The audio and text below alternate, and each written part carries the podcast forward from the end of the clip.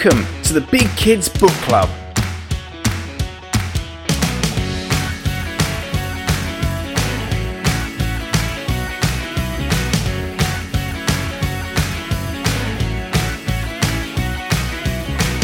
A podcast about all things fictional from middle grade to young adult.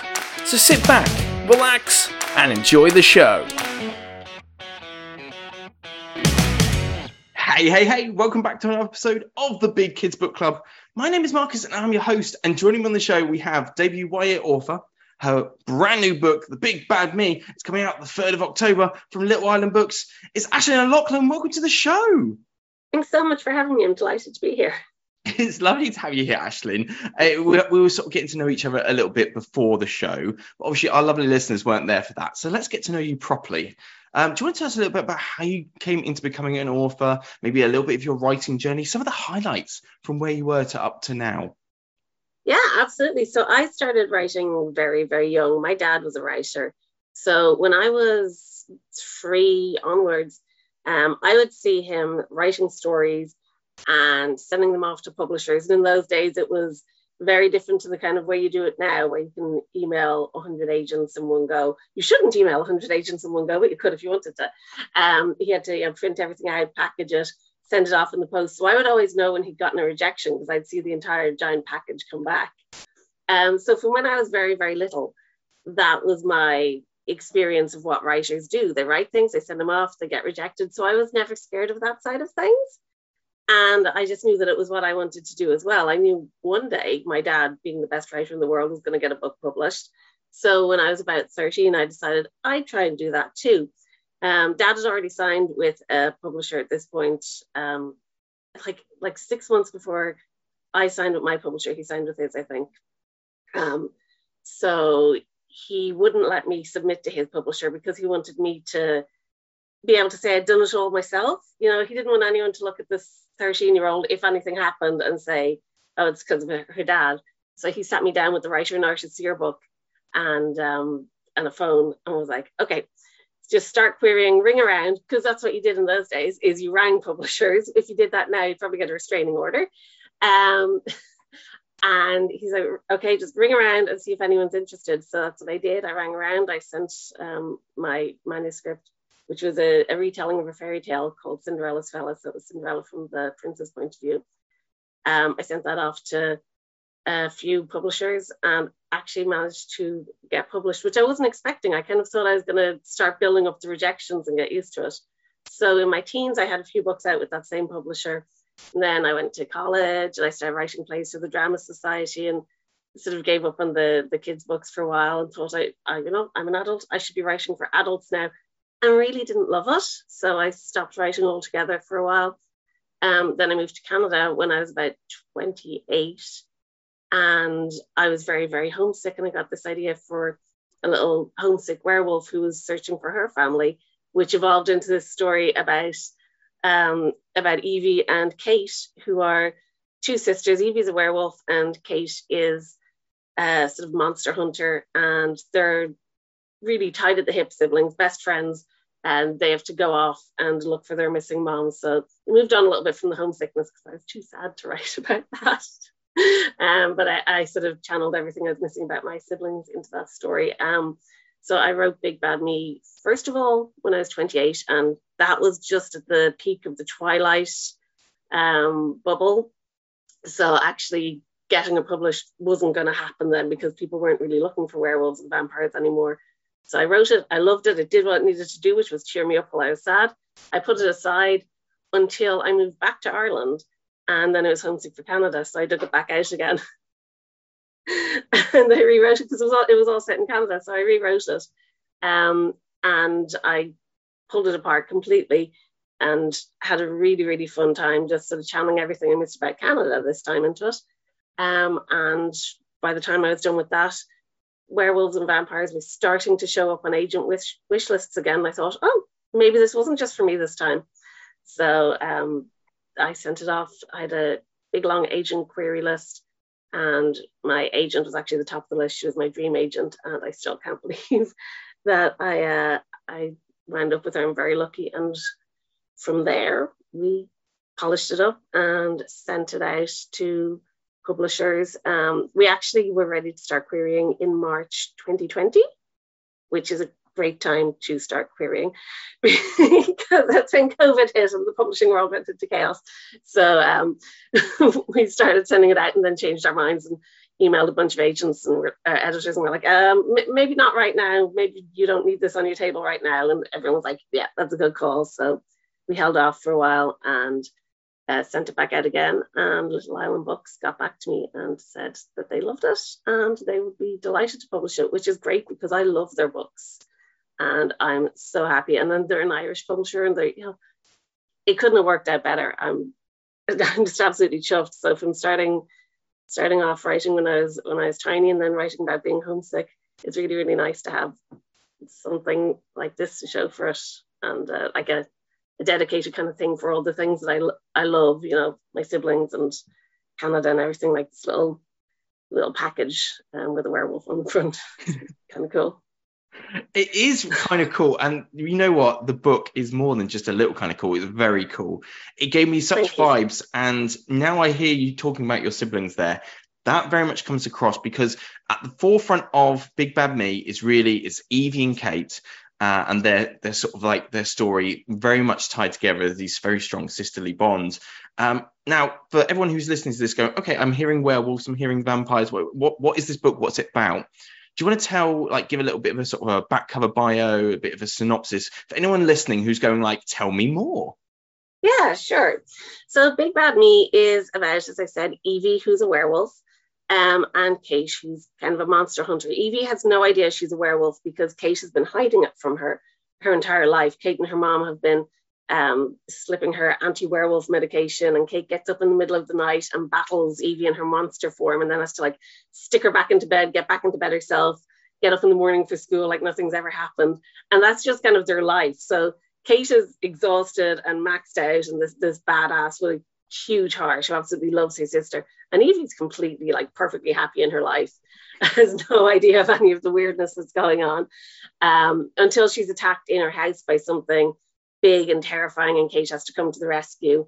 And they head off to this little town called Brightside, which Kate thinks is going to be like the nicest place in the world to lie low, and turns out to be complete creepy murder central, and um, with all these animal attacks and missing teenagers, which sucks because the, another reason Kate brought them there is that their mom has gone missing, which is something else Evie doesn't realize because Kate does not like stressing Evie out probably for obvious reasons. You don't want to stress a werewolf out, but also because she's the big sister and she feels like she has to protect her all the time anyway. Um, so the mom's gone missing, and the last time she was spotted was in Brightside.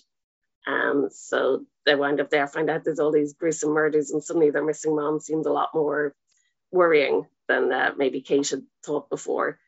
Um, and they they go and stay in this guest house where there's a, a guy called Kevin who's kind of this dorky hot uh, teenage manager and uh, I know that being a teenager is kind of a young age to be managing a guest house. So it might be a bit of a hint that there's something weird with him as well. But he takes a bit of an interest in Evie and her well, werewolf abilities, and and Kate takes very much against Kevin for all of his interest in Evie.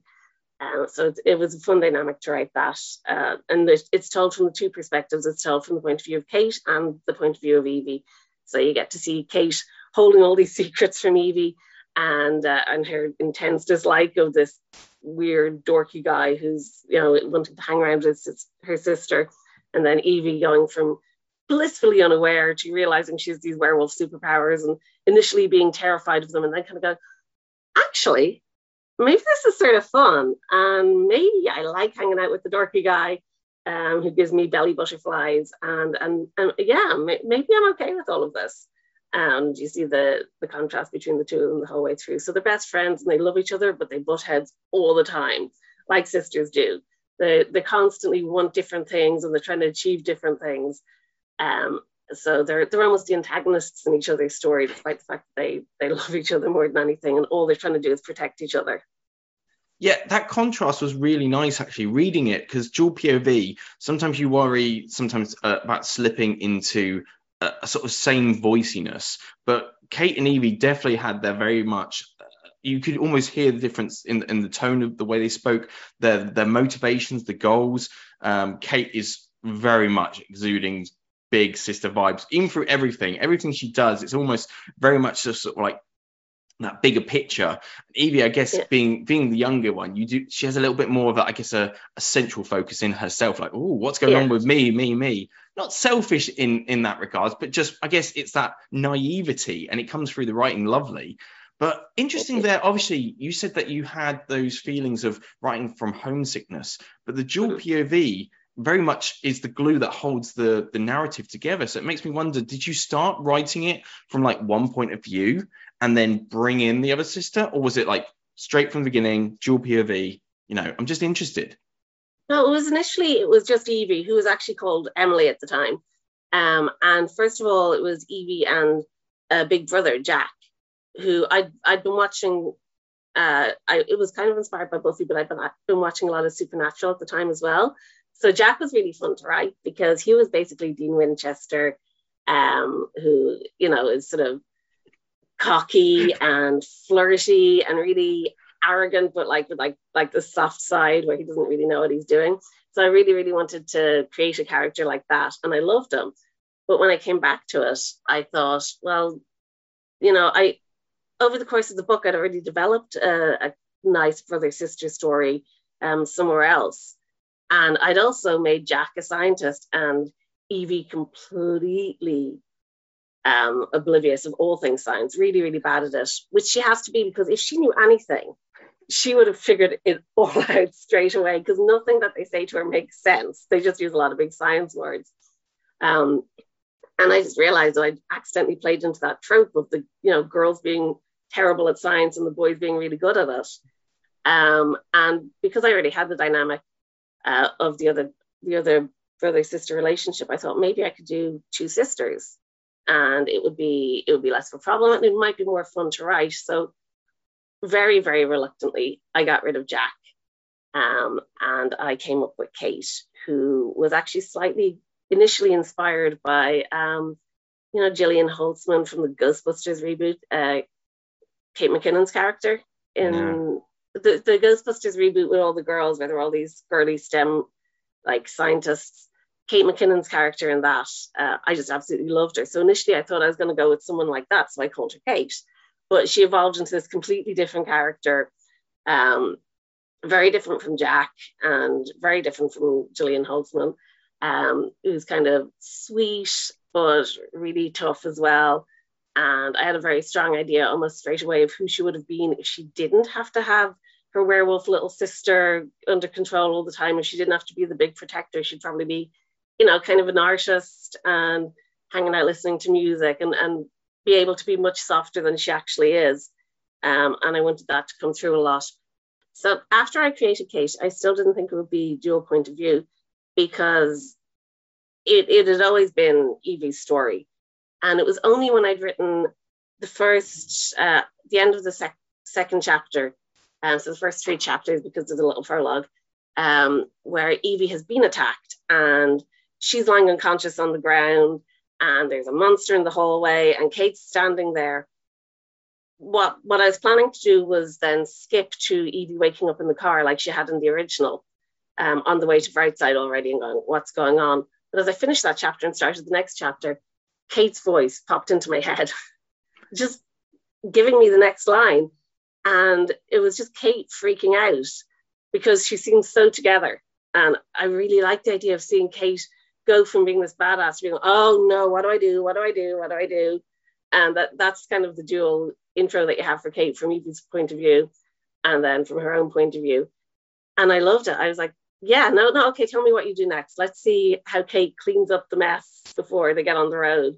Um, and it took a lot of work then to change the story around because, you know, it was all Evie centric and Kate's chapters came sort of organically. It made sense to split them up more than they, I had in the original.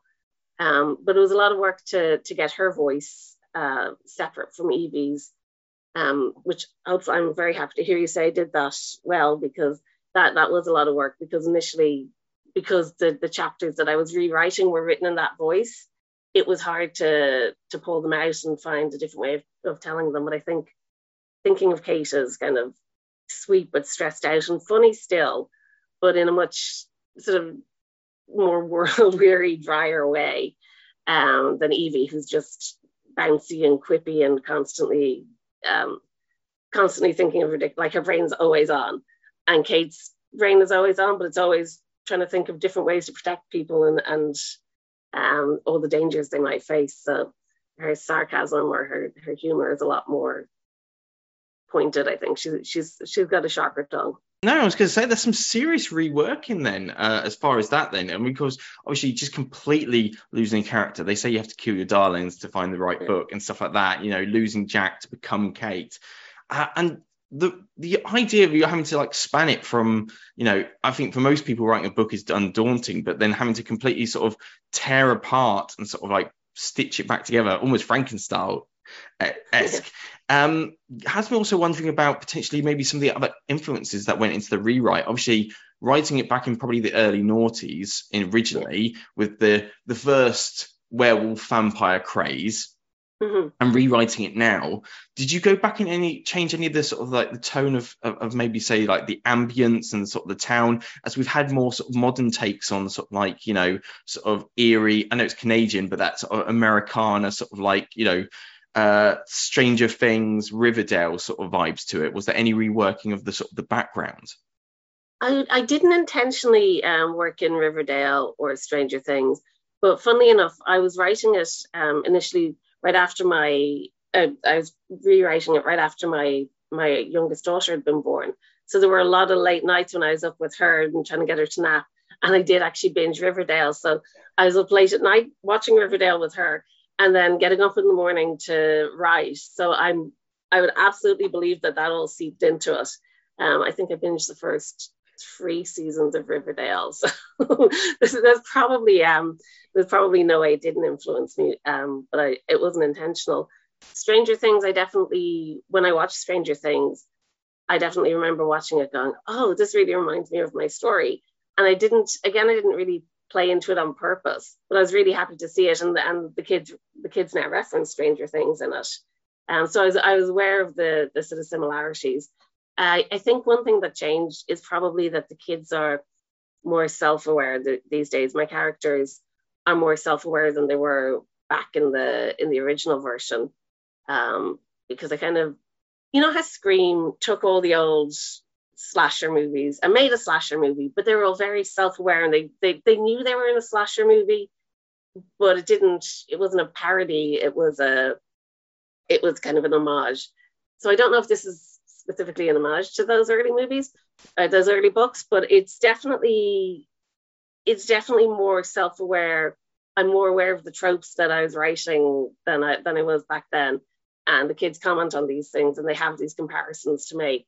So it's it's a little bit a little bit scream influenced, although it's not a slasher story, but it's kind of kind of I guess my take on my version of Scream for the for the early noughties um, paranormal stories. That makes sense? Oh yeah, yeah, I see where you're coming from. That, yeah, I, I, like it, but it's got a more sort of modern touch to it, and it has. I must admit, you said earlier you were very happy to land with Little Island because I tell you what, they have done a top-notch production of this. Because I mean, I got an e-copy, uh, but oh my god, the the the claw marks on the pages and the blood stains and that cover, it looks like a movie poster. It looks fantastic. What's it been like working with them? It's been absolutely amazing. I mean, because Little Island are an indie publisher and and they're small. I think every book feels like a priority. They they only do a few titles every year, so you feel like a top priority, and I think every every book does. And it's really hands-on and i was i was absolutely shocked by the amount of uh, the amount of care that was given to my story um, and the the cover was just honestly like when they sent me the the proofs for the cover for the roughs I, I kind of burst into tears because i'd had this idea in my head of like this is what i would love for my cover. And i was looking at the covers that were out there. I was going, well, I'm not going to get that. I'll get this, and that'll be nice instead. Um, and then they sent it to me and it was like they just reached into my head and, and grabbed my idea. Yeah. Uh, i got so so lucky with the cover artist jonathan mcfern. He was amazing. And um, there's a bit of back and forth in terms of what the characters should look like and that sort of thing, but the style was spot on straight away. And any of the, the little tweaks um, were listened to completely. And uh, got back really, really fast on things. So that was wonderful. And then when it came to the, the claw marks and the other bits and pieces in the story, um, again, I'd kind of had in my head that would be cool. And they came back and suggested it. And then once they suggested it, I had ideas for, for how to play around with it. So all of it was really collaborative. Um, I feel like I had a lot more say in my cover, although it was perfect to start with, um, and in the design than than maybe you would have with a with a bigger publisher. Um, so I've absolutely loved it. It's been really wonderful. Well, the book the book is wonderful. It is fantastic. I said it's coming out 3rd of October, which due to the the magic of podcasts should be out now. So you can go and check it out uh, from Little Island. Go find your friendly local bookshop or, you know, uh, online, Waterstones, etc., wherever you find good books to grab them. Um, Ashley, this has been absolutely fantastic, but we are quickly getting towards the end of today's interview. But uh, I don't want to go anywhere until we offer the lovely listeners a chance of winning a copy of this fantastic book with our competition. Yes, it's competition time. Lovely listeners. Um, all you have to do, if you want to try and get a copy of this amazing book, if this sounds just your sort of thing, head over to our Twitter. That's at Big Kids Book Club. That's all one long, lovely word. There you're going to be retweeting and liking our competition post with the hashtag WolfComp. That's hashtag WolfComp. Uh, and we always have a quizzy question because then it's better than just retweeting and liking. This one is if you could have any power when it hits a full moon, what power would you have? It could be a supernatural one, it could be a completely random one. But when, you know, like with all werewolves in that old style timey sort of tradition, the full moon rises and boom, you've suddenly got crazy superpowers. Aislinn, is there anything particular you would love to have on a full moon? Yeah. Um, well, I talked about how much I miss my siblings, and they're all over the world in uh, America. Well, they're in America in Glasgow. And my parents don't live very close to me, so I'd have teleportation. I could go visit them once a full moon. That would be great. That is solid. Yes, full moon. Poof. Also, because it's yeah. a full moon, you can plot, you can plan when I'm going to come and visit. That's exactly. Brilliant. Yeah. Oh, that's very clever. I absolutely. I was going to say. I feel a bit guilty now because I, obviously I, I, always put this back on myself and I wonder what I want. I said I would love to on a full moon basically have until the full moon ended. I'd be able to eat anything I wanted and it wouldn't count. I oh, no calories, no nothing. Just I could go completely gluttonous on a full moon, and then I'd wake up in the morning when the full moon like is gone, and I'd be like, ah, nothing. Oh yeah. Now that that that will actually be excellent too. Your, but yours is a lot more like I can see my family. I'd like to eat more. Zoom exists. exactly. but that's just that's just what me and Aislinn think. What do you think? Give us your best superpowers for your full moon transformation at hashtag WolfComp. And one of you lucky listeners, we're going to pick you out. You're going to win a copy of the book. How's it sound, Aislinn? That sounds wonderful. Can't wait to hear what people say. Absolutely. And this has been wonderful, but it is time to say goodbye. So before we go, Aislinn, do you want to tell the lovely listeners where they can find out more about you and your books? Do you have some social media or a website they can go to? Yeah, um, you can find me on Twitter. I'm at Ashley Lockie, A S H I L O C K I E, um, or on Instagram at Aislinn O'Loughlinn Writes, uh, underscores in between the words, and TikTok at Aislinn O'Loughlinn Writes as well, same as on Instagram. Um, and I don't have a website, but I should really get on that. Well, it's been lovely, Aislinn, to speak to you either way. I hope everyone goes and checks out the book, and it's perfect for this autumnal season now. Thanks so much. Thanks for having me, Marcus. And to you, lovely listeners, we hope you've enjoyed today's show. Don't forget you can head over to our Twitter to join that amazing competition. But you can also find out more about us and our show at our website. That's bigkidsbookclub.com. There you'll find additional reviews, previews, and now over 170 episodes of the podcast. We are growing and there's loads to enjoy if you're just finding us. But that is all the time we have for this week. So until next time, all I can say for you is to stay safe, to take care, but most importantly, to keep on reading.